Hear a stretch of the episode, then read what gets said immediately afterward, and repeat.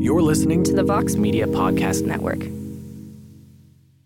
Hey, this is Ariel Helwani, host of the MMA Hour on the Vox Media Podcast Network. Each week, we interview the biggest names in the world of mixed martial arts and beyond. So tune in live every Monday at 1 p.m. Eastern over at MMAfighting.com or download the show afterwards on iTunes, Stitcher, SoundCloud, and wherever you get your podcast. We'll see you then.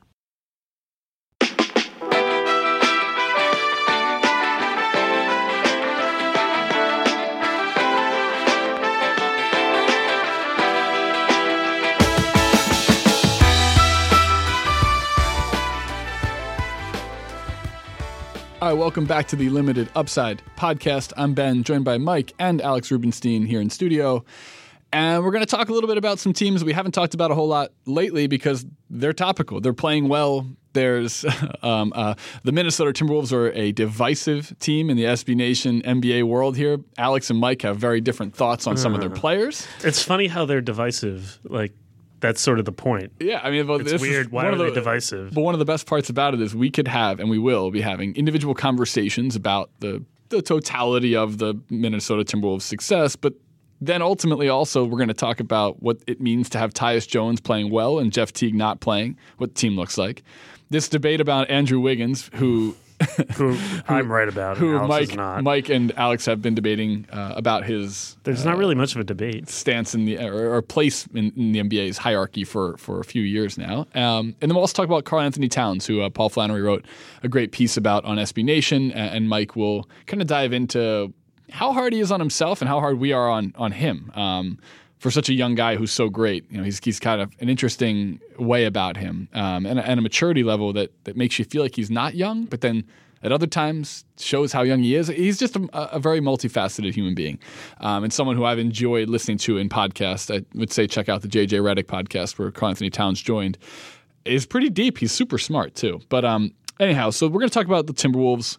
We're going to touch on some some stuff that I'm I'm angry about, like uh, Jahlil Okafor uh, writing Yeah, the something in is the back. Players Tribune, some vendettas. Uh, Vendetta is back. giving Steph Curry the credit that he deserves. Not that anyone at this point, there's just you either fall into the give Steph the credit he deserves or don't. But and by the way, fair warning: we are going to talk a little bit about LaVar Ball, but uh, we're going to try to leave the like media meta meta discussion Yeah. out and think about this more in terms of the Lakers. yes, basketball. not, We're gonna uh, try. I know that some culture. people are got LaVar fatigue, and Yeah. Alex, I think what was the comment you made when I mentioned we were going to talk about LaVar? D- I think if the Lakers don't handle that situation and soon, they can kill and kiss goodbye any chance they have of getting LeBron. Oh, well, there's that, but also you were saying like I just don't care. oh about yeah, the media stuff. he can say Lonzo's better than LeBron or Kevin Okay, Durant. now- like, yeah, no, I, I don't care what he says. Yeah, so there's a lot of that with Okay. our listeners, so And we're going to avoid that part of it. Yep. And then we're gonna do, uh, and then the last part here, well, fringe. Well, I want to talk t- uh, slightly about the handling of um, Kyle Lowry's back injury last night. This is uh, what is it? Tuesday. On Monday night, he landed horribly awkwardly. Great game though. Great, great game. Great game. Uh, the ball- that I'm sure nobody watched because they're all watching football. Yeah, the Uh, national I don't know, championship was like on. cough, cough, Ben. or Alex or the rest of SB Nation. Everyone Um, who doesn't hate football. Everybody who Yeah. doesn't, uh, everybody who doesn't appear in a basketball podcast. Oops. well, uh, the point is, I, I did, you know, watch. Uh, I saw the play. I watched the extended highlights, and uh, the way that we, the NBA handles a back injury or something pertaining to the spinal area compared to every other sport last night was on full display. Uh, so we'll talk about that, and then also Alex has a save it for the pod hot take here that. Uh, again, Mike disagrees with. It's so, even more ridiculous than his one last week. yeah, Uh, last week disagree. Alex said Fultz will be traded in the next 13 months by the Sixers. This one relates to a theoretical first round playoff matchup between the Raptors and Heat that Which is not gonna happen, We'll get to uh, when we get to it. All right, so let's start Did you off see, with by the, way, that Hmm? Fultz might come back for the London game? for the London game. He was talking about it. I mean, great. I don't want to talk about that. and uh, but let's let's start with the Timberwolves, uh, Mike. So Paul wrote this piece on, on Karl-Anthony Towns, and I think a good place to start is with Towns, who's having a great year, buoyed by the fact that he actually has a, a second player now, who's actually the I would say leader of the team. Oh, absolutely. Jimmy I mean, Butler? that's I think the big change that we've seen over the last few mo- few weeks is that Jimmy Butler has really stopped trying to fit in. Yeah, yeah, yeah, and created the atmosphere that he wants that people fit in with. Um, Yeah. So talk to me about the evolution of the Wolves. There, there's been high expectations for them for a few years now that were unmet. as their young players have now matured slightly. They're still super young, but they are not a young team. As LeBron said last night over and over in his presser or pregame, whatever, like they're not a young team. They got plenty of veterans. They have some young players, but they have a good mix. Generally speaking, a mix you look for in successful teams on the cusp of becoming, you know, playoff and, and again championship contenders. So talk to me, talk to me a little about them. What what, Yeah, are, what so- are the Timberwolves fascinating to you for? So they won by four, they won by twenty eight points last night. They were up by as many as forty one on the Cavaliers. I believe it was LeBron's worst loss, uh, or worst single plus minus performance of his career, something along those lines. Uh, like they smashed him, and they have been sort of on a roll. I know. Um, they lost to Boston, but otherwise they they're already they're only two games back of the Spurs for third, which I I don't know. Tom pointed that out the other day, and I was like, whoa, I didn't realize it was that bad. yeah, yeah. Twenty six and sixteen. Yep. So, to me, one of the fun, one of the interesting things about this team is how we talk about them, and there is, I, some people like uh, hate when we talk about this because you know it depends on how you view the the Timberwolves, and I, I don't remember if we had this discussion on a podcast or if we had it somewhere else, but it's enough of a thought in Wolves fan circles that you know is this team overachieving, achieving, underachieving? Are they are they going in the right direction? Is this not like obviously they're better, but like where is this all going? And it, it is interesting to me that this is sort of where we are with that team, and that we're having this meta discussion about you know. On the one hand, they're not advancing in an entertaining way or in a way that is like maybe some people see sustainable. On the other hand, like there's the the other crowd's like, dude, they've missed the playoffs for 13 straight years. Yeah, and you don't they're bring in tw- Thibs to get like aesthetically pleasing results. Well, that's I think to me that's the center of the tension right there. Is that this is not a team. This is a team that I think when they first came together with Towns and Wiggins and these generational talent, or number one picks. We're going to argue about Wiggins in a second. Um, and I'm curious, and this is where I'm curious to hear Alex's perspective because you were saying that you think that this is not particularly sustainable what they're doing. When we when those guys came together, I think there was a thought that like when you have that much talent, you're you're looking at like a Penny Shaq, a you know OKC Stars, like one of those teams that not only is really great but is also sort of revolutionary in style, revolutionary in how we talk about them and the state of the league, like the kind of team that you're going to talk about for years and years to come. They're doing something that is is particularly really revolutionary. And then they get Thibodeau and Jimmy Butler and Taj Gibson, and these are like like Ben was saying, these are like the most pragmatic people pieces ever.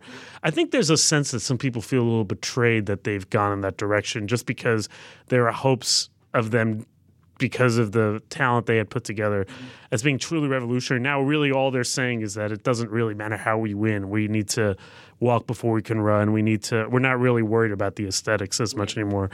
Maybe I'm projecting too much into this, but that always has seemed to be at the center of the tension when we talk about them. Well, let, let me just try to break that down. Alex, are they running, and use this analogy, at the, the speed that you would uh, assume they'd be at right now? Or, or, or would you say that they are advanced? Because I look at this and I think talent wise, they should be right in the four or five.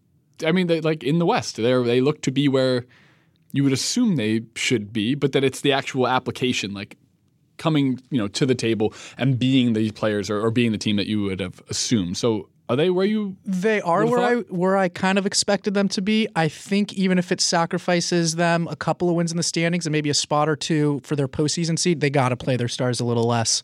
Um, you know, as we record this January 9th, three of the top four, four of the top 10 in the NBA in minutes are Timberwolves. and and and they're going to have a first round series versus OKC probably, and they should win that. I just I think Thibodeau is going to run them into the ground and they can run out of gas, but I think So- that's their main problem right now. So here's the question about the. I think this hits an interesting point.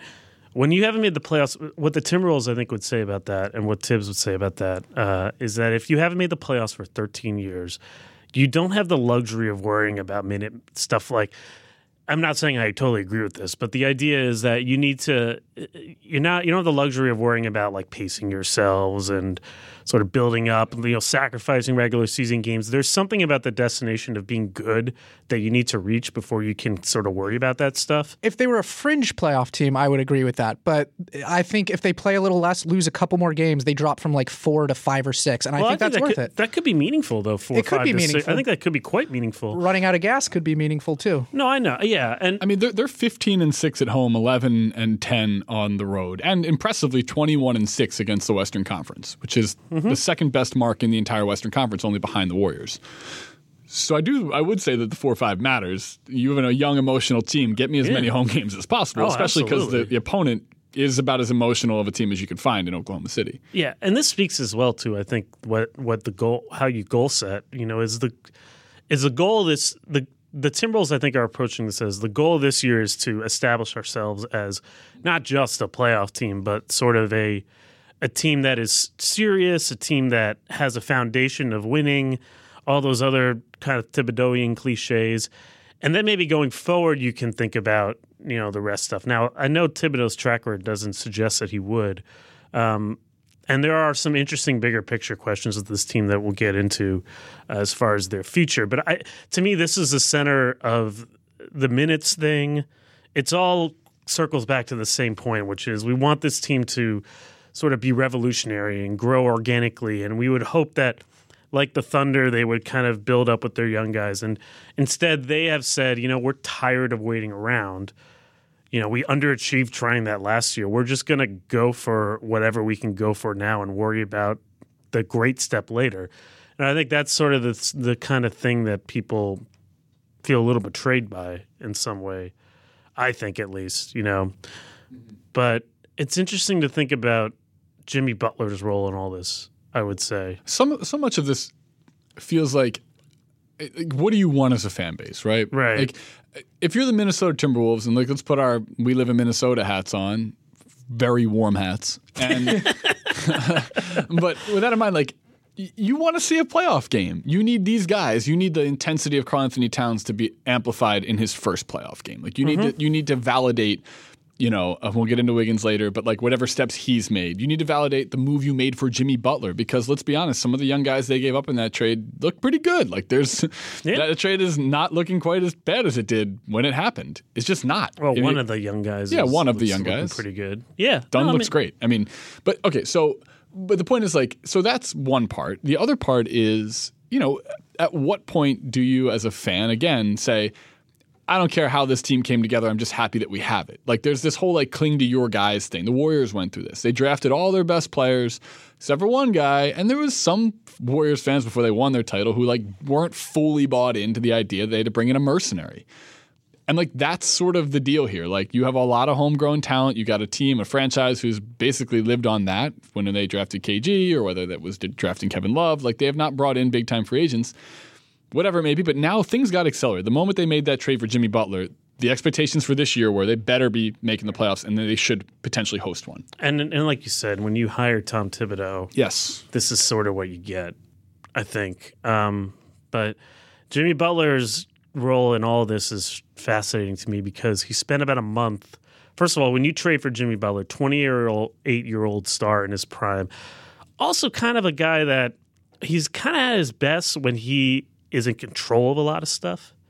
You know, I think I think that's a fair way to say it. I mean, he's he's best. He's not a role player. He used to be, but I think he's done with that. Jimmy Butler? Yeah, Yeah, not a role player. No, player. you gotta, you gotta. the- He's got to be the focal point of what you're doing. right. Yes. and he's best even if he has sort of this role playing history. Like he kind of has, he does his best when he's not. So he spent about a month sort of trying to fit in, and s- You watched the game last night, Mike. I did. Yes. What did Jimmy Butler do in that game last night? Cavs are at the top of the like in terms of matchup for Jimmy Butler. Like to, to kind of use last night's game as like the way to extrapolate the value of Jimmy Butler to the team. Right.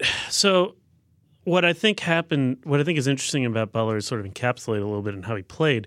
So in the first month of the year, he wasn't as active offensively. He was trying to fit in. And then there came to a point where he was just like, you know what? Like, F this. Like, I'm just going to be me. I'm just going to be dominant, and everybody else is going to fall in line. And when that happens, I've noticed, and this is something that we've we've we saw in this game, we see it a lot. He plays better defensively. He's more engaged. He's more active when he is more active offensively. I think is sort of what I noticed, and and that has interesting long term implications. I think for the Timberwolves that you know, and this is where it speaks to the strategy of building how they've built their team. Like, is it it it's good for them right now that Jimmy Butler is doing this. You know, what is that going to mean for the future? I think that's that's an interesting question. Yeah, I wonder if it's in the face of long term. You know, the long term growth. Well, that's that's sort that of the, big question. Yeah. Uh, Alex, do you think it is? I do think it is. I think they they had to work towards this step. Uh, they had to work like they had some struggles at the beginning of the season, but I mean that's that's part of the process of integrating a new star, and I think uh, they're kind of finding their footing now, and that's that's what they had to do. So one guy who's not a star, but he's found himself in top tier point guard, not top tier, second tier point guard conversation, and maybe he thinks of himself as a star, which he might not be, is Jeff Teague. Sorry for the long preamble there, but Yeah, like that was a long Teague's been out. Like he's not playing right now, So I- I and the team's better. I think this is interesting too. So Ty, they're starting Tyus Jones. Teague Teague has been out. I think I'm a big pecking order type of guy. I think it's important for a team to know who's doing what and that everybody's got to be capable of stepping above their means. But at a certain point, there there always are going to have to be people that need to focus their energy on stuff that's smaller so that there's some people that focus on energy that's bigger. I, I'm a big believer in that. As soon as Teague went out, Jimmy Butler has the ball more. And I think that sort of clarified a few things with how Minnesota's doing. And I think it's helped them. They're playing faster. They're more pushing the pace. Uh, they're getting up the floor. Tyus Jones like is more willing to advance the ball quickly and not have to survey. Sometimes these things have a way of working themselves out fit wise. And I know you're not a big Jeff Teague fan. I think I straight up think they're better with Tyus Jones. Well, certainly they have been. Yeah, uh, th- I- I mean Teague's probably going to get his starting job back, but at the, I mean you got to limit his minutes and play the kid more. He's he's earned it. He's shown it. Yeah, I mean, you. It's not just that, but Tyus Jones appears to be filling in a few gaps as well, which is that they're they're a big team. Like Mike, you look across the board. There's not a lot of perimeter, uh, um, not the word, not, not perimeter speed because they have.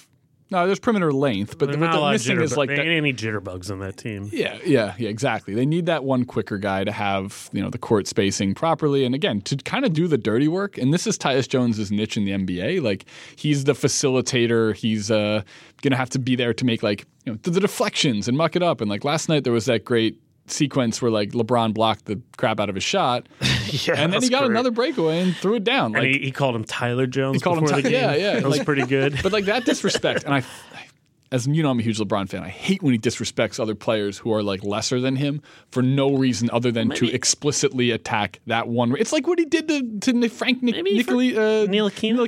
Maybe like, he forgot. Maybe he forgot Tyus no, Jones' he doesn't. first name. We can't. We can't simultaneously call LeBron the most cerebral player in the history of the league, and then not give him call it out when he purposely screws up guys' names. He sounds like my dad trying to pronounce like different NHL players from Finland. Maybe he had too much. Maybe he just forgot in the moment. Yeah. I don't know. Like sometimes when you know more things, you forget more. There's things no. too. He did that to undermine the competition that night. That's why he did that, and all it did was spark the guy. I was going to say like it, it's ineffective. So why would he do that consciously? By the way, it's way, LeBron, man. You you know exactly what I mean. There's What- everything is premeditated. He does. Sorry, go ahead, Alex. was Jimmy Butler mostly guarding LeBron?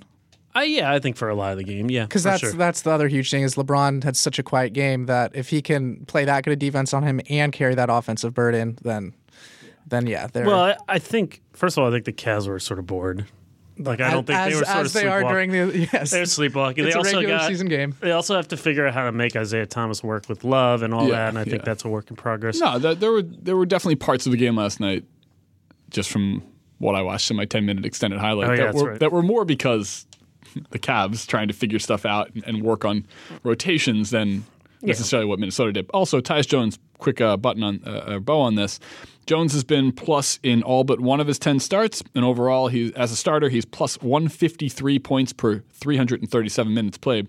That breaks up uh, into plus 22 per 48 minutes. Thanks to Aaron Gleeman Yep. on Twitter for Aaron that. Gleeman, shout out. Thank you for that number. Um, Uh, yeah, so- yeah, that is a that is something. So- it, it, it's in, it's just because it's a better fit. Like the part of the problem with Minnesota, if you go back all the way to is that you weren't really sure are they a young team that is prioritizing Towns and like one of the one of the trade offs of having a good mix of veterans and young players is you don't quite know which which is more. It should be known though that they have good veterans. Like you want Crawford, you want Gibson. Like those are the right types of veterans. From from what I've gathered from following the game and what you've hear, heard about these guys and. Jamal Crawford is one of the best people in the league. Uh, Gibson's is as strong of a Yeah, I hand mean- on the court as you could ask for if you're Thibs, who needs that extension of himself.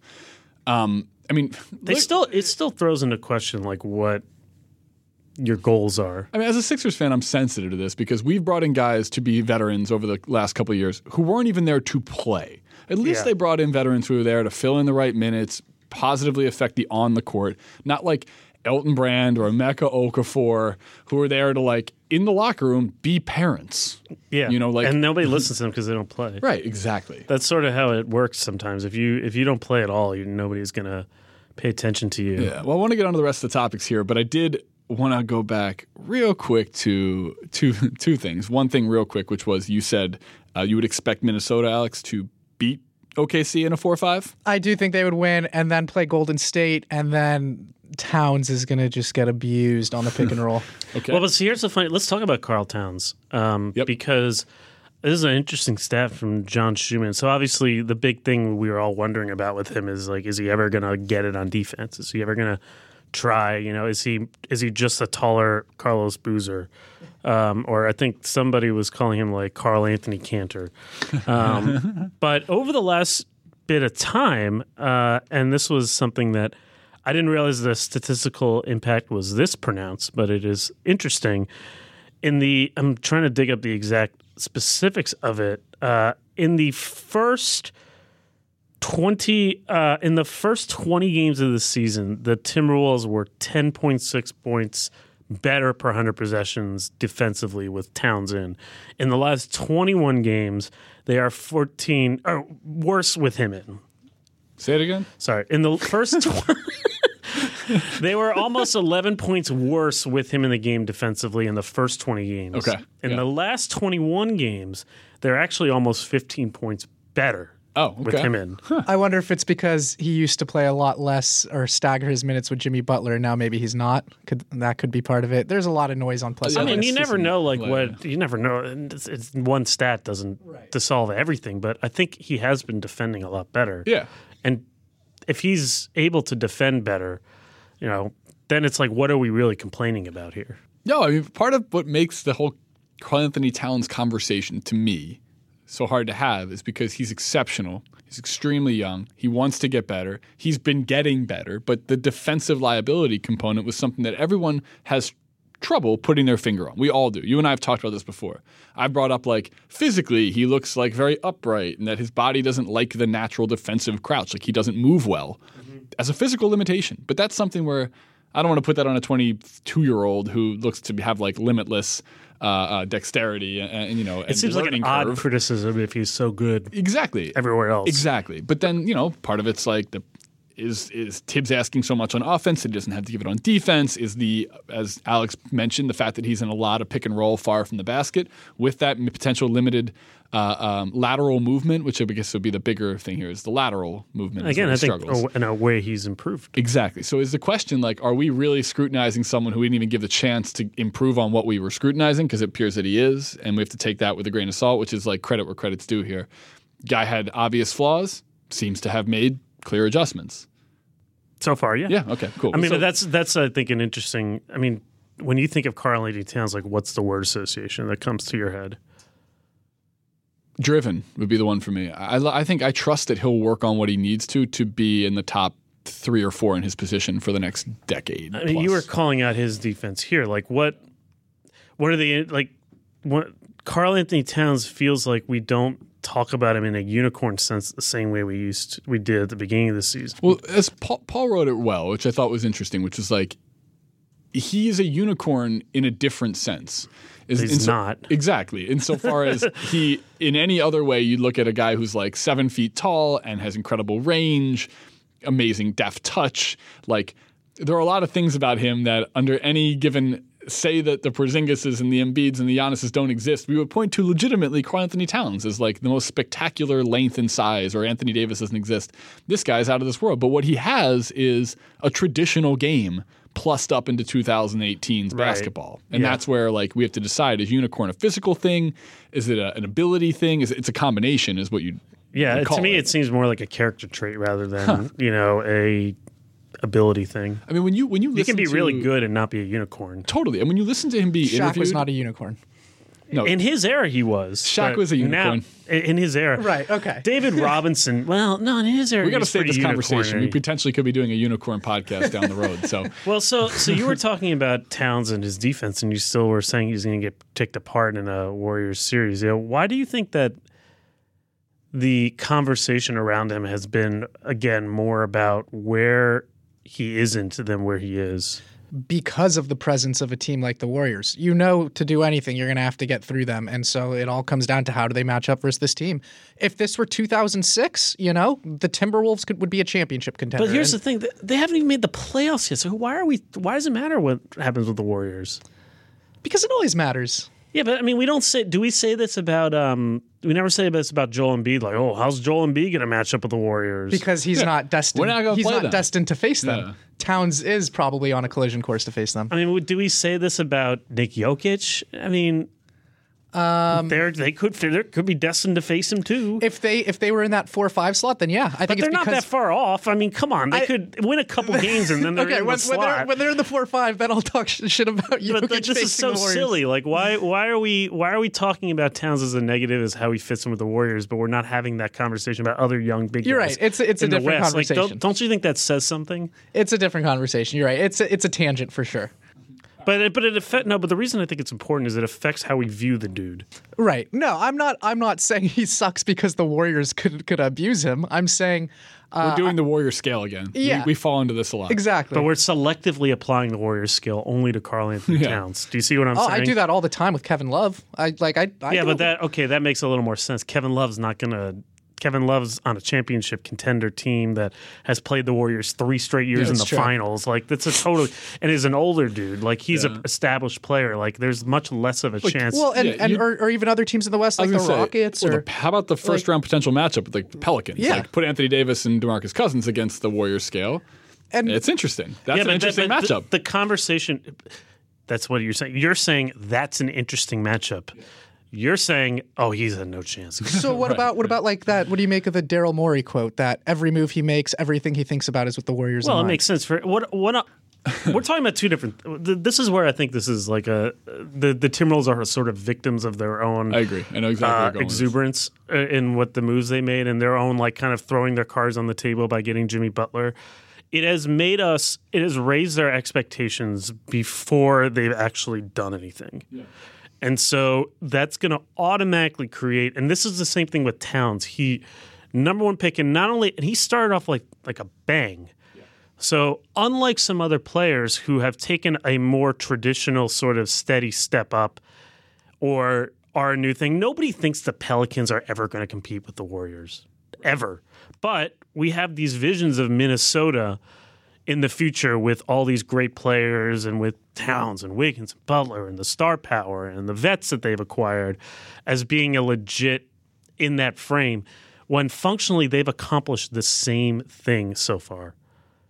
And I think that's where the conversation around Towns has become a little haywire because it, it takes us a minute to remember 22 year old kid putting up these numbers not necessarily unicorny but still pretty damn good. And like, and like i'm a victim of this too. Like i'm pick, picking apart his defense. I'm wondering if he's got the right disposition. I'm seeing him struggle with certain things you know i'm seeing him on a team where they've got jimmy butler and wiggins and maybe the same thing is happening in, in the reverse with the wiggins discussion that we always have Let's have that, by the way. I Yeah. wanted to transition into Wiggins. So I just think I think uh, with Towns, it's it's interesting to see the other the other interesting thing I, I think what's going on there is that to some degree is there like a social media sort of embarrassment factor for improving his defense. I've thought about this with Harden a lot as well. Social media shaming into becoming a better yeah, like is he player? is he like starting to to pay more attention to this because he's been shamed publicly more so than like kind of by his coach. Well, That's a thought I've always had with because Harden of as well. he because of who his coach is, I wouldn't sleep on on his on his coach's role. right, isn't but some the that- same coach that he was playing poorly defensively with, you know, last he's, year. he's so aware. Did you listen to his the interview with Redick? Like I didn't know. He's so aware of his peer set and his predecessors. Like Maybe too aware. Potentially, too- he's and this too goes, smart. And this goes to where we were. You know, we'd had we've had this conversation on this podcast before, and I always fall on the side of give me the over dedicated, over intelligent, over caring above the you know doesn't Oh, yeah. doesn't care enough. But Absolutely. But with that in mind, like he's fully aware of how great two ways, specifically defensively, Embiid is. Uh, Giannis is like they, they put so much into their defensive dominance. When he sees his peer set doing that and knows that look, I am a step away from being uh, different but equally impressive on offense. They all have their own core set of, of abilities. Um, but I think of Porzingis in the same boat here. Porzingis needs to get stronger, but his help defense is really good. His on ball is not that good yet. But Yeah. you know, Anthony Towns sees this and says, "Well, how do I become the best in my legitimately age bracket, position bracket?" He's aware of that, and so I, Right. I- Meanwhile, though, he's lost track of this the fact that he's played way more games than Porzingis. Yes, he's yes. demonstrated he's stayed healthy. And Yeah, he yeah. and we, frankly, like, and I think maybe I have as well. And now it's now the Timberwolves are winning. We're able to sort of see this, and maybe it's helped that Butler has taken on a little bit more of the, you know, thrust himself into the spotlight a little more. Um, real quick, guys. You think uh, Andrew Wiggins is a top sixty? Oh my God. six zero. Um, God. Alex, you think Wiggins is a top sixty player in the league? This is my statement on Wiggins. He has regressed this year. He is Yeah. not, he is not playing as well as I thought. I would not go as far as Mike Prada went to say he is literally a below average player. That literally half of the NBA is better than Andrew Wiggins. Wait, wait, and Wait, just so wait, everyone wait. knows, we have had this specific conversation slash Andrew Wiggins. argument. Is, shall I read Andrew Wiggins' numbers to you? Well, before you give us the numbers, Mike, give us your argument and then codify it with some numbers. He's numbers. a below average starter at this point. like he is. Nice. And go ahead He's with the numbers. inefficient. He Yeah. doesn't do anything other than score. He's overrated on defense. He doesn't rebound. He's just true shooting percentage stinks. You know, this is supposed to be the year that he was supposed to do less, and therefore he could be better at the things he did. No, the exact opposite has happened. You know, he's shooting 33% from three, 47% for two, not great, 13.4 PER, 50.2 true shooting. A ton of games where he does literally nothing. The Cavs game aside was such a revelation because he actually did stuff. He actually made athletic plays. He otherwise you just not really there. I'm not giving up hope yet. Not going to do it. I mean, I'm not necessarily giving up hope. Hope. Can we break either, down the 60 number real quick? Just because I, I like the top 60 because I find that to be a great. I don't think he's a top 60 player. No. No, not. Where would you put him then? What number would he fall in? Like, like, let's do this. You guys did I mean, a you top. spit out a bunch of names, and I'll tell you if I think. Would that you they're- rather have Markieff Morris than Andrew Wiggins? No, because I don't like Markieff Morris. You know this. Robert Covington. I think Robert Covington has been a better player this year. Yeah, Hmm. absolutely, one thousand percent. All right, Marcus Smart. Uh, that's a tricky one, but I think he's been a more effective player this year. Yeah, Smart has been more effective. yeah. I don't know. I mean, the Smart's a very difficult player to figure out He is. because He's, he's going to be a, the most interesting restricted free agent next offseason. Yeah, it's hard to value, but I mean, you can't. I mean, he's sort of the anti Wiggins. Is that like Wiggins? He's just you don't notice him. He doesn't really do anything. I'm going to keep going with this. Kelly Oubre. oh no, no, Wiggins is better than But Kelly Porter. Oubre. Oh, Porter's better. Porter's than, better. So he's somewhere between Porter and Oubre. Yeah. Okay. I mean, I, I again like, but this is why I find this interesting. So if let's say Are you calling him a small forward, by the way? That's what his position would be He's a for wing. you? He's A a wing, wing. just They're all NBA wings. offensive wing. they're they're wi- they're guards, wings, and bigs now. Yep, they're yep, no, yep. they're no. So if you think that he still has the potential to be, let's say, serviceable to his draft position, and I'm just saying serviceable. I'm not saying above his draft position. Well, he was the first pick. First, Right. first pick, right? So, like you're yeah. talking like like this is a guy that should make yeah. multiple All Star teams. Yeah, yeah. And you do you still think he will make multiple All Star teams? Because I If sure he don't. doesn't, it would be just because of the historical strength of the West. Um, he's 22. He's 22. I still think, yeah, he'll, he'll wind up making multiple Well, All Star games. So Wally Szczerbiak has made All Star games. Jamaal Magloire. It's also harder to make the All Star game though when two of your teammates will likely be All Stars But- but throughout see, that this is- process. But he's not going to play the rest of his career with them, too. no, but this is interesting though. The Timberwolves gave him a five year max, and they have and on the court they have completely. They are. I think they're punting on really trying to develop him as a star. Because you have Butler and you have Towns and you can't develop all three. And he's been worse so far. I'm curious to see how this plays out. He's been worse as a complimentary player than he than as a like sort of fake star. He, he has a tendency to drift away from the ball. That's one of the things I've noticed. Like maybe part of that's because when you come into this year and Teague has the ball, Teague takes a lot of his own shots. Has he been that much better? I was going to say I'd be interested to know his, his since numbers Jones since started? Jones has started. Uh, I'd assume they've gone up, but I think- only because his usage would go up. But I don't, I don't know. No, I don't. I'm not sure. I mean, I think what the way the reason they're playing better is that Towns and Butler are the two guys, and there's no more like sort of All right, so give me who are the guys that are. give me the projection, Mike. Like who who is he going to be a facsimile to when he's 28 years old? I think it's hard to say though because this is speaks to the the challenge of going back to the original point. Like, what are the Timberwolves and where are they going? They, on the one hand, have two young players that you want to develop. One of which they've already maxed out, and the other of which they surely will. They also have a number of other veteran contracts, high contracts in the books. They have a 28 year old star who plays the same position as the dude you just maxed out. You know, and so far at least, I don't think those two have gotten the best out of each other. Like, you know, it's not like Butler has so far has not been good for Wiggins' production. Right. Yeah, but the, some of the argument was that oh, it'd be great for Wiggins. It would get him into channel him into a better role, and he would teach him good habits and all that stuff. We haven't at least seen that play out on the court. Now, to, I have not seen him improve defensively or in any of the ways that you know a good role player would. Maybe there's stuff going on that I don't know. Maybe that'll change. But if that's a you see sort of where you're on now, like two different wavelengths of expectations, mm-hmm, mm-hmm. and so the question then becomes okay two years are up. Like so what are you going to do with jimmy butler in two years? Don't you want to keep him? I mean he's it would be a problem if he left for nothing. But then what do you do with wiggins? You're never all attempts to give him the opportunity to play butler's role have not been successful yet. And you're succeeding more because you have limited those because butler has again taken on more especially in crunch time he's like the guy in crunch time now and they have been more successful so what Jimmy- exactly is your what is your long-term plan here I think it's very possible that Wiggins could get traded in the next year or two. then why did you max him out I, that doesn't make Makes him him a harder to untradeable. trade. Makes him a lot I, I- harder. I think there's teams that would pick up his contract. Um, and and yeah, you're right. I don't know, I, man. I don't think Wiggins and Butler are as good to like the sum of the parts isn't as much as you know individually or whatever. But uh, yeah, no, I agree that it hasn't been as good of a fit. I thought. yeah. i'm All right. not i don't know i guess i'm just not surprised that this has happened Jimmy Butler's beat LeBron seven straight times. That's Never when it matters. Yeah, that's, I know. I know, right? Except for in the months of uh, May and June. yeah Um, that's always the thing with lebron yeah so fascinating team minnesota um, Yeah, but i'm glad can- they're playing better and Look- i think the sooner we accept them for where they are instead of what we think they could be the better we'll feel about them it's a Yeah. matter of expectations and like as basketball fans, like let's be rooting for Oklahoma City, Minnesota first round. That'd be awesome.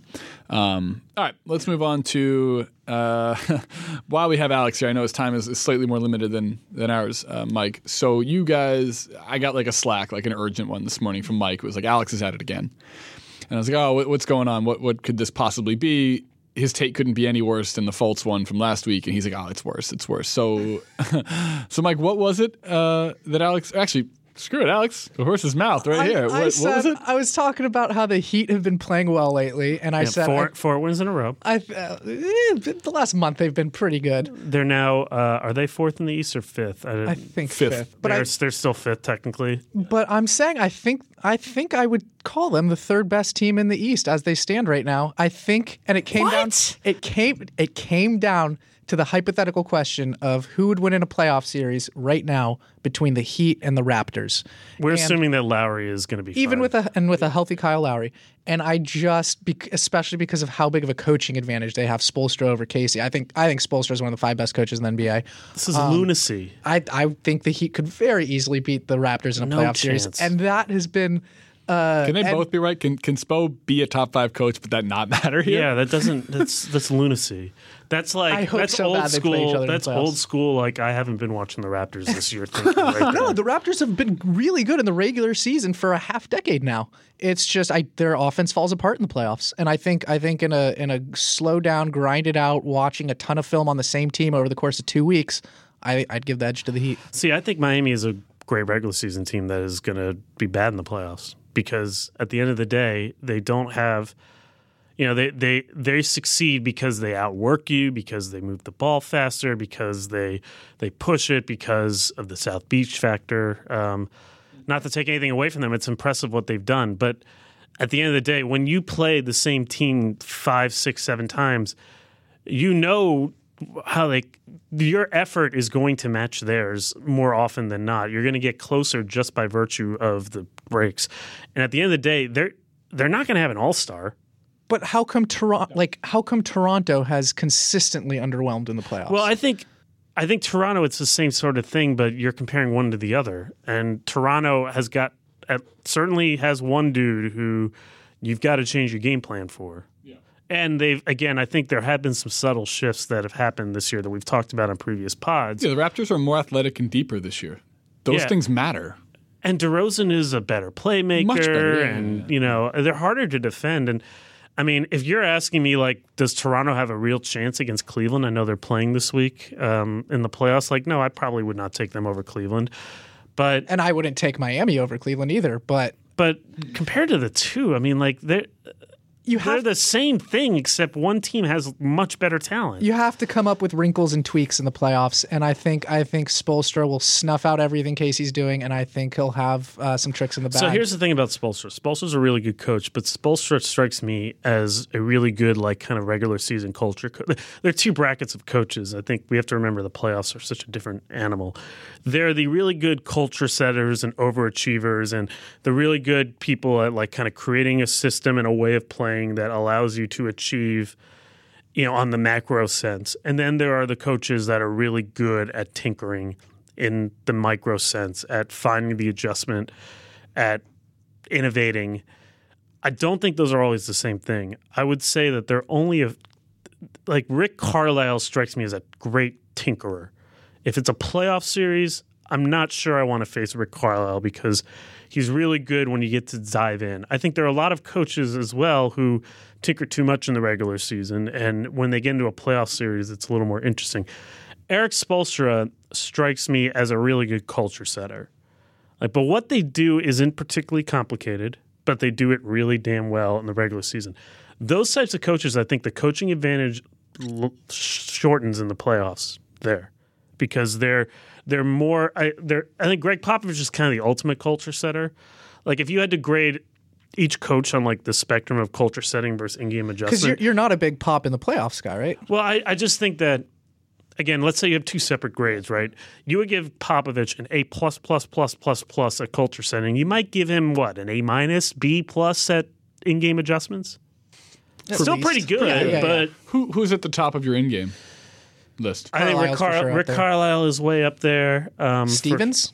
I think Brad Stevens is pretty good, although I think the jury is still a little bit out because we haven't really seen a whole lot of examples. Um, I think Dwane Casey did some really good things in terms of adjustments in game in the playoffs last year. To be honest, uh, with with Milwaukee, that series. Um, I think I think as Scott Brooks is a little bit more of a playoff type of coach. Maybe that's just because I've seen what he's done with Oklahoma City. Uh, I think Ty Lue is a really good example of a better sort of in the playoff sort of tinkering in a series coach than like sort of a regular season coach. If you look at some of the best teams, uh, he's a little bit better at sort of. You saw what they did with like their defense in the East. That really was like sort of a this adjustment that came out of nowhere. You know, I um, we'll have to see about D'Antoni. I think D'Antoni's pretty good at both. Um, and a lot of it depends on who you're, you have on your team. Sure, I was going to say a lot of this is like Billy, like Billy Donovan strikes me as someone who I don't think he's a particularly great coach, but I think he's a better playoff coach than a regular season coach. And Spoelstra, I mean, again, Spoelstra would get an A plus at culture setting, but he might only get a B in the playoffs in terms of in terms of the tinkering. Does Riley get half of that A plus though? Like, isn't he such a big part of the culture of the Heat? That- yeah, it's all of that. It's all part of the same It's all of it. organizational stability. Right. So I um, don't. I, my, my, I guess my long-winded point here is I don't really think that it's a s of that significant of a cult, coaching advantage Okay. in the playoffs. But you, you disagreed so vehemently that I feel like you think it would be a sweep or something. Can I can I ask you? I don't think Miami is going to win more than two playoff games. If- I would be very surprised. Can I ask you guys both a question? Can you think of an example where a lesser team that was way better coached, like in the specifics of what we just talked about, the X's and O's coach, in-game guy, mate was the reason for the upset, or like, uh, or or even think of an upset in general where you could even append that type of. Well, certainly? Don Nelson versus uh, Sure, that, the, the Mavs one eight there. That's probably the, the best Yeah. case study. I don't think you see it that much. I think it's sort of my point. Like, Yeah. I mean, at the end of the day, That's in the getting at. playoffs, what you what you need is you need more people who are capable of doing more things. In the regular season, like every scab you have gets picked apart. And Miami is a team that is really good at hiding scabs in the regular season. But I'm not sure. I guess we haven't seen this group in the playoffs, but I, I don't think that they're. But we have seen the Raptors in the playoffs. We have and we have seen. I mean, we've seen the Raptors core players in the playoffs. We'll see. I'm not suggesting that the Raptors are the best team in the East. I'm just saying that, you know, the more interesting question I think will come if you're if you were saying Washington or even Milwaukee. And Milwaukee's a total enigma, but that's a team where it's like, okay, those dudes have more talent and they're better at like sort of schematically in a in a micro sense. I mean, I know because Scott Brooks in a macro sense. I mean, there's some things he does well, but certainly not t- tactical. Mm-hmm. You know, getting that team like ready to play every night. Like, I don't think that that's that's really been that Yeah. good for them. Yeah. But Miami, I think, is just basically Toronto light. That's why I object to this this right. conversation. Well, and I don't necessarily disagree that they might not win more than two playoff games because they very well might play Cleveland in the first round. But um, yeah, hopefully we get that Raptors. Nice I hedge. say no matter who they play, they're not winning more than two playoff games. Okay, right. we shall see. All right, on to the next topic here. Uh, a couple more to to wrap with. I just wanted to say real quick on as we were still talking about the Raptors, the Kyle Lowry thing last night when he fell on his back, got up from what was a really nasty spill from a good height landing on his back and awkwardly to like leg over leg. And there was like not just the impact but the pulling and the twisting of the impact. Um, getting up and then falling back down. As no one from the training staff came out to help him until he fell down again on the court Yeah, And that so- was a that was interesting. so the, the only reason I want to bring it up is because there's such an emphasis on head and spine in every other sport, but then the NBA has less of them, granted. But the ones that they have had, and I think back to T.J. Ford, whose career was ended by a spinal injury, Also on the Raptors. also on the Raptors, ironically. Although I don't know if it's the same staff. I'm probably probably not. not. It's a long time ago, but. Somehow, when a guy falls from crazy heights, mind you, these are NBA players jumping and getting low bridged, not you know Alex, myself, or Mike. Uh, he fell hard awkwardly. They treated it like he had sprained his ankle. Hey, walk it off. It's like, well, or maybe he had a disc that was misplaced at the moment, and we don't know. It could, it might only be like he a was sort of bad shoving contusion. people away, though, wasn't he? Yeah, because players in sports always think that they're okay. There's a toughness level to everyone. Like well, they didn't exactly. When they eventually carried him off, it was not exactly the most stable at position. all. Yeah, it was like yeah, yeah. The best way to stabilize someone's spine is to like at different heights grab the hamstring and pick them up. Like what are we? I don't know. I just found that to be completely ridiculous. And and and mind you, it was like in overtime of a very physical and, and good game, as Mike said uh, that he watched last Did you night. did you hear the way the uh, Raptors were talking about the injury after the game? No. I thought. Uh, see, bruising your tailbone sounds incredibly painful, but it does give you the opportunity to have like these really good quotes, like uh, Kyle Lowry being wheeled out for X-rays, saying "X-rays on my ass," and then Ke- Dwane Casey saying, "What body part hurt? Oh, his butt." His butt. Yeah. yeah. We're so mature. Well, look, and We're if it's 12. yeah, and if it's just like the the junction where your uh, your coccyx meets your spine and, and your pelvis and all the good stuff in there, That word. I, look, as someone who knows all the different parts of the lower back, because I've had a lot of those. It could be the sciatic. Wait, can you say that word again a little slower? Which one? The uh, pelvis, No, no, no, no, no. The one with Spine? The C. collar. Oh, come on. Oh, the coccyx. Yes. See, this is so childish. My God, we're trying to. I'm just laughing because Mike's We got dying. we got our producers in here. They're laughing at, at, at us for being child children. I'm, I'm, But sorry. yeah, that's what he landed on. That's the formal uh, term for your for your tailbone, Mike. Uh, anyhow, it's the scientific way to, to talk about Yes, this. yes. But the point is, like, there's a lot of, of things that connect there and actually crisscross um, at that at that space. So the fact that it was just treated as a a regular fall uh, or whatever, it just felt a little bit. I don't know. Off. Player safety is important. What do you think of Joe Harris like barging into like this, you know, to a rebound he probably wasn't going to get? Uh, Do you think it was a little bit of a reckless play? I've seen It a was a little bit. It was a little bit reckless, but that is like Joe Harris is making his money playing aggressively and, and being at all things at all times. we don't say the same thing about Matt Dellavedova, interestingly enough, even though it's the same. I don't. of- I mean, I think Dellavedova's done some objectively dirty stuff in his career, yeah, but I think he's dirty, a hardworking, was- good player. You're and, right. Rep you know, wise, he doesn't have it. Yeah. Um, and Joe Harris is, you know, my understanding is Joe Harris like walks around and lives a super, from what I've been told, like normal life in Brooklyn, and that like Do you ever see him?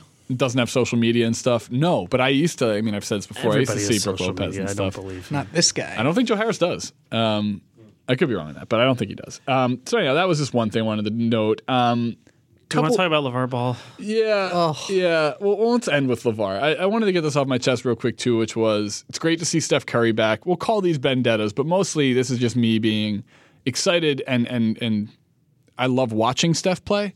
But I think when you when he's on the court, and I think the word I used was the essence of Warriors basketball, like. If someone says, "Oh, I, you know, I cooked this, uh, I baked this bread for you. There was lavender in it. Do you taste the lavender?" You'd be like, "Yeah, yeah, I can actually get the essence of it from that bite." Well, the essence of the Warriors I was wondering is where Steph. you're going. Where yeah, like what it. makes this So team. Steph this, is the lavender in the Warriors. yeah, he's the he's the flavor you're looking to highlight. Like the idea is that the rest of that, whatever you're creating here, uh, is predicated upon the uh, the look, the feel, the the the um, pace, the personality, all the different parts that Steph kind of brings to the game. It's so good when he comes back. It's even better when he's out for a few weeks so you can really see what the team is like without him, which is a good basketball team, really good, probably still the best in the league. Could still be a championship favorite without him. Could, could, but That's not the Warriors. they're not the Warriors. Yeah, like the thing that we have clinged to or that we've become so accustomed to and, and is is what Steph provides to the whole team and what that then gives Clay. Clay is such a different player when Steph is also Are on you? the court. Is this a long-winded way of saying you still think Steph Curry is underrated? Yeah, I think that Steph Curry yeah, I, I do. It's so weird to have Yeah. a two-time MVP. He's unanimous. Only and- unanimous, yeah. Yeah, only unanimous and and and you know, the the head figure on the turnaround figure for um not just for the Warriors, but like the Trae Young era of basketball player that's coming up now. Like they, the Steph effect is so real.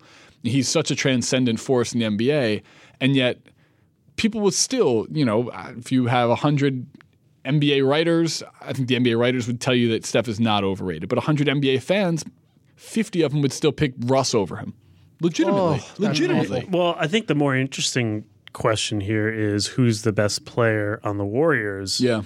And I bet if you asked 100 personnel people, you might get 50 that say Kevin Durant at least. Yeah, yeah. And that but best is so like best for any other team. Their most Kevin Durant. indispensable might be Draymond.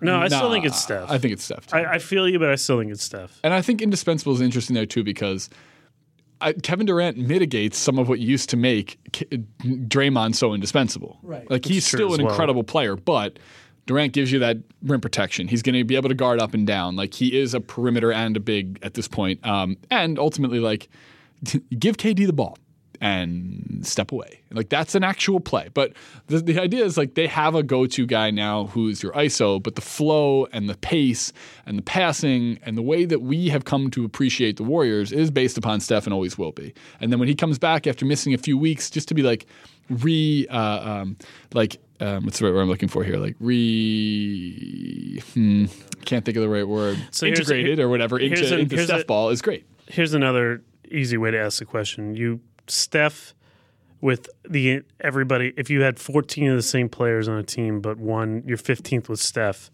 versus if you had 14 players of the same team and your 15th was KD, which team do you think would be better? I think it depends on which the which player the 14 is.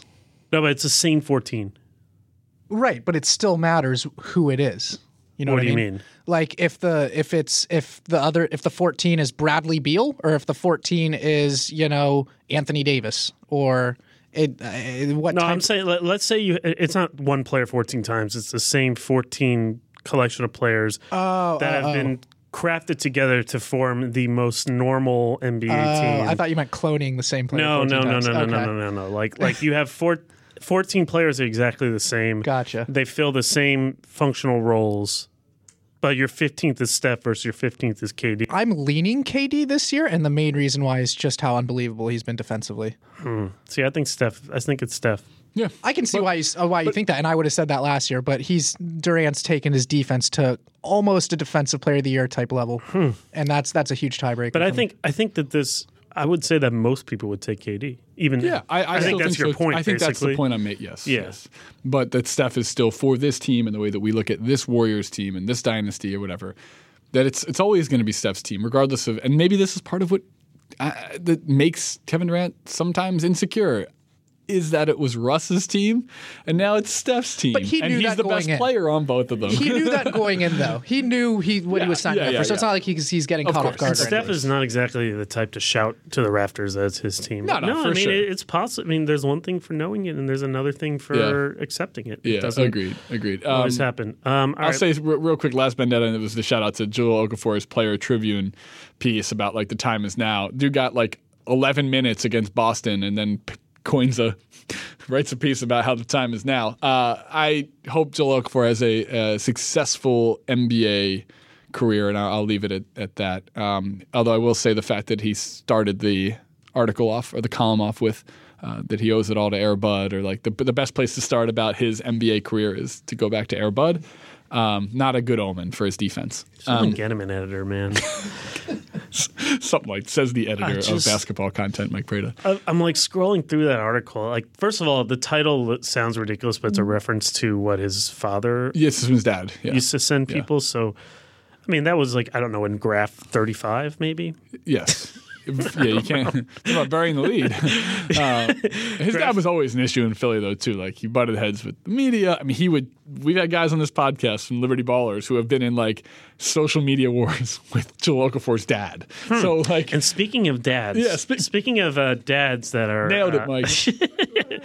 Speaking of dads that are talking up their players, um, so by the way, I, I just want to talk about this LeVar Ball thing. I don't want to talk about media rights and is he have the right to say it and how should media handle his blabbering? We're not going to talk about what Carlisle said to, about ESPN. Right, we're not going to talk about Rick Carlisle or Steve Kerr. Like, if you want to find that, you can just scroll my Twitter feed.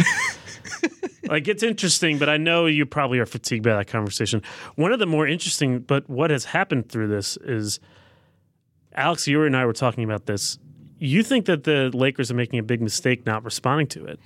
Like, Yeah, yeah, you really think that they've got to do something about I this? think I think they absolutely have to nip this in the bud and completely strip all you know reporters and media from him, Well, especially can't do that. well don't don't give him the platform where that they've been giving him is basically what I'm saying. Who, Like, the Lakers?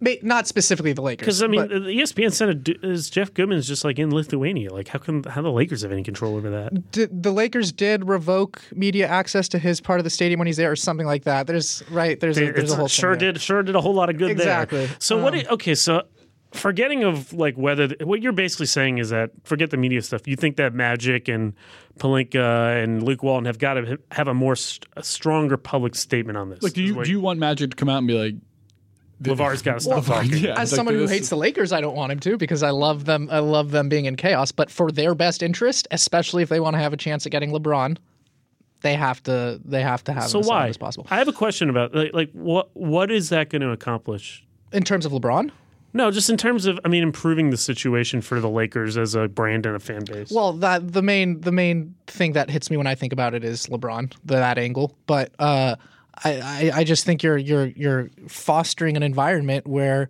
I mean you already can't lure free agents like you used to because Jerry Buss ain't walking through that door, and so uh, how do you expect guys to want to sign there when that's the environment you're putting them in? But they already put them in that environment by drafting Lonzo Ball. yeah, they knew. Do you part, know what part I of mean? what I, I always So get back what- to is Do they need to trade him then? Is that the answer? Well, so my question is like, let's the argument that we see, and you're not the only one to have this argument, this point. I've seen this all over the place, where it's like, you know, Magic and Pelinka have got to show some accountability. They can't just let LeVar blabber around without a response. They got to do this for Lonzo, for the good of the team, and blah blah blah. And my answer to that is Does that validate it? I mean, it, like what? Forgetting whether it does or not. Like, what is what is that accomplishing? Is that going to get LeVar Ball to stop talking? No. Is that going to? D- does Luke Walton need the vote of confidence? I don't think he needs a public vote of confidence. I think it would also raise questions if he was given the public vote of confidence. Kind of like how we always joke that the second you get a vote of confidence means that you're about to get fired. and it's giving credibility to LeVar's words if they do that. so, but, but like, but but That's what, this is why I'm asking. Yeah, Like, like what the- is what is the functional effect of saying something? There must be something. So I do think functional effect here is uh, number one, simple optics. This is our coach. He's the coach of our professional team.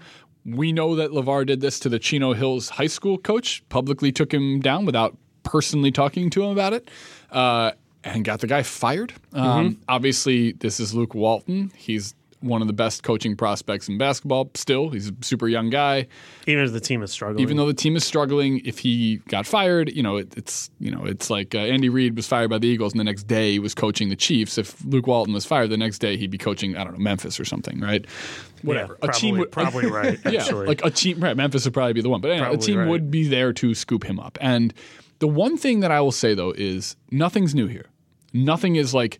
I can't believe that this is what we ended up with. There's no surprise. So No, there shouldn't be, When well, when they drafted Lonzo, they should have been way out ahead of this. They should have and when I say out ahead of this, I mean be ready to have that this moment where Le- LeVar got mad at the head coach and and Magic already had the you know the template written up, which was not a vote of confidence, but uh, this is a professional organization. This is a player on our professional organization who's a part of the future of our franchise, and we do not draft players' parents or family members. So do you- in essence, distancing yourself from this idea that this is an amateur who's playing with a bunch of professionals who needs his dad to still speak for him. Because when Lonzo's given the microphone, and this is something that does frustrate me on this, that next day when they asked him about it, you know, he's a low key dude, but there are moments when you need to be a slightly more emphatic in the, even the words you use to support the guy who's controlling your minutes and, and the future of your NBA career. Because you know what other him in a guys tough- are. They're putting him in a tough spot as a rookie. I think to Yeah, but look, be able to do he's that. been put in a tough spot by his dad to have to answer questions about his head coach because his father doesn't like it. Like Jahlil Okafor's dad never called, never did this to Brett Brown, even though he was upset. He'd tweet about it and shit, but there was it's lesser because he's not LaVar. But there's like an element to this that should be. We knew this was going to be the case. This is how we were going to be prepared to handle it. Not handling it, unfortunately, here is putting more pressure on the player to speak about it. To your point there about that. What if their strategy was that this is how they're they're going to handle it by not dignifying it? So this is why. I'm, so you, you're talking about free agency, and you think this this limits their credibility to not respond. What can Magic Johnson say that will Well, here's get here's what people I around? Let's say you're. Here's what I've wondered. What do you think Magic that. Johnson should do right now? I wonder if Magic Johnson went up to LaVar and said, "If you don't shut the hell up, we're going to trade Lonzo." Because because LaVar to Memphis. To Memphis or to to Now they Mars. did have a conversation. They did. Pelinka did meet with LaVar and, and asked him to tone down the criticism. It obviously did not But work. if, if they and maybe maybe he, they already have, but probably not. But if they said we will trade him if you don't shut up, I think he would because he wants him in LA so bad that I think that could be the only thing. And if that still doesn't shut him up, then all hope so is lost. So kind of like how UCLA said, if you your players Yeah. don't shape up, That worked out well. yeah. now they're playing in Lithuania. yeah. You, that the fact that that is a seamlessly off the tip of your tongue thing. yeah, Okay, and now those two children are playing in Lithuania, and it's not hyperbolic. That the end game here was that this dude fucked up his children's. Whether or not they ever play anything professionally outside of in Lithuania or the whereabouts in Europe from a skill level, notwithstanding, they could have all, both, uh, I should say the two younger brothers, gone to UCLA. What an incredible platform. They would have played. Well, I, I think For we. UCLA. LiAngelo, LiAngelo I wouldn't have. Well, LiAngelo was there. That's he was got- there, but he wasn't playing. Well, that's a, I think the jury's still out on whether it was good or bad. But the the point I'm making is like, Yeah. if you tell him we're going to trade Lonzo, he'd be like, okay. Yeah. We're gonna do our we're gonna do our big baller thing and anywhere Yeah, else. I agree. We don't need the Lakers to do our big baller thing. Lakers are little ballers. yeah, Lakers are or small Small ballers. As. As, as when as when he was uh, the Federal Business whatever bureau was so calling here- him here's a, the an other F question. rating. Yeah. Yeah. Do you think that Lo- last thing on this? Do you think that Lonzo, it would like, is this hurting Lonzo? And what can be done to make it better for Lonzo and the Lakers? I don't think it's great optics for Lonzo that he he basically doesn't try to distance himself from those words at all. Like they, when he was asked if he supports Luke, he gave a lukewarm, you know, uh, I I'll play for whoever my coach is. He didn't say, "Yeah, I support Luke. Luke's a great coach." And so if he that gives off the impression he's on the same page as his dad, and that's a bad look for him. Well, Lukewarm. All right. lukewarm. That's good. so, so if you're Magic Johnson, what is the statement you're putting out now, and what if you, if you believe that he should, what are you saying, and why do you think the way you're saying it is going? What do you expect to? What do you hope will happen based on the way you're saying it? Like, what is the statement, or what is whatever the strategy is to respond to this? The statement is to threaten Lonzo's presence on the Lakers roster. Pres- but but I'm saying publicly because Oh. obviously we don't know. We know that they had a conversation behind the scenes asking him to tone down, and it, it he he did not tone down. Um, so what so, do you so do publicly now? is your question. yeah, I mean, because you're that's what you're saying basically. I mean, if they got a hold like no. I think they can say publicly they disagree with LaVar. Uh, is that, that then that gets into the whole tricky thing of do they want to uh, even acknowledge his words? Maybe. That's sort of my point. Right. I think that they're doing the right thing by not doing anything. yeah, I don't. I don't necessarily disagree. Is it with working? Is not doing anything working? I don't think anything can work unless they Well, trade wor- working in what sense? What are you trying to accomplish? You probably want the best possible play from Lonzo. That's the goal for the Lakers. Yeah, I mean, I think that that's a.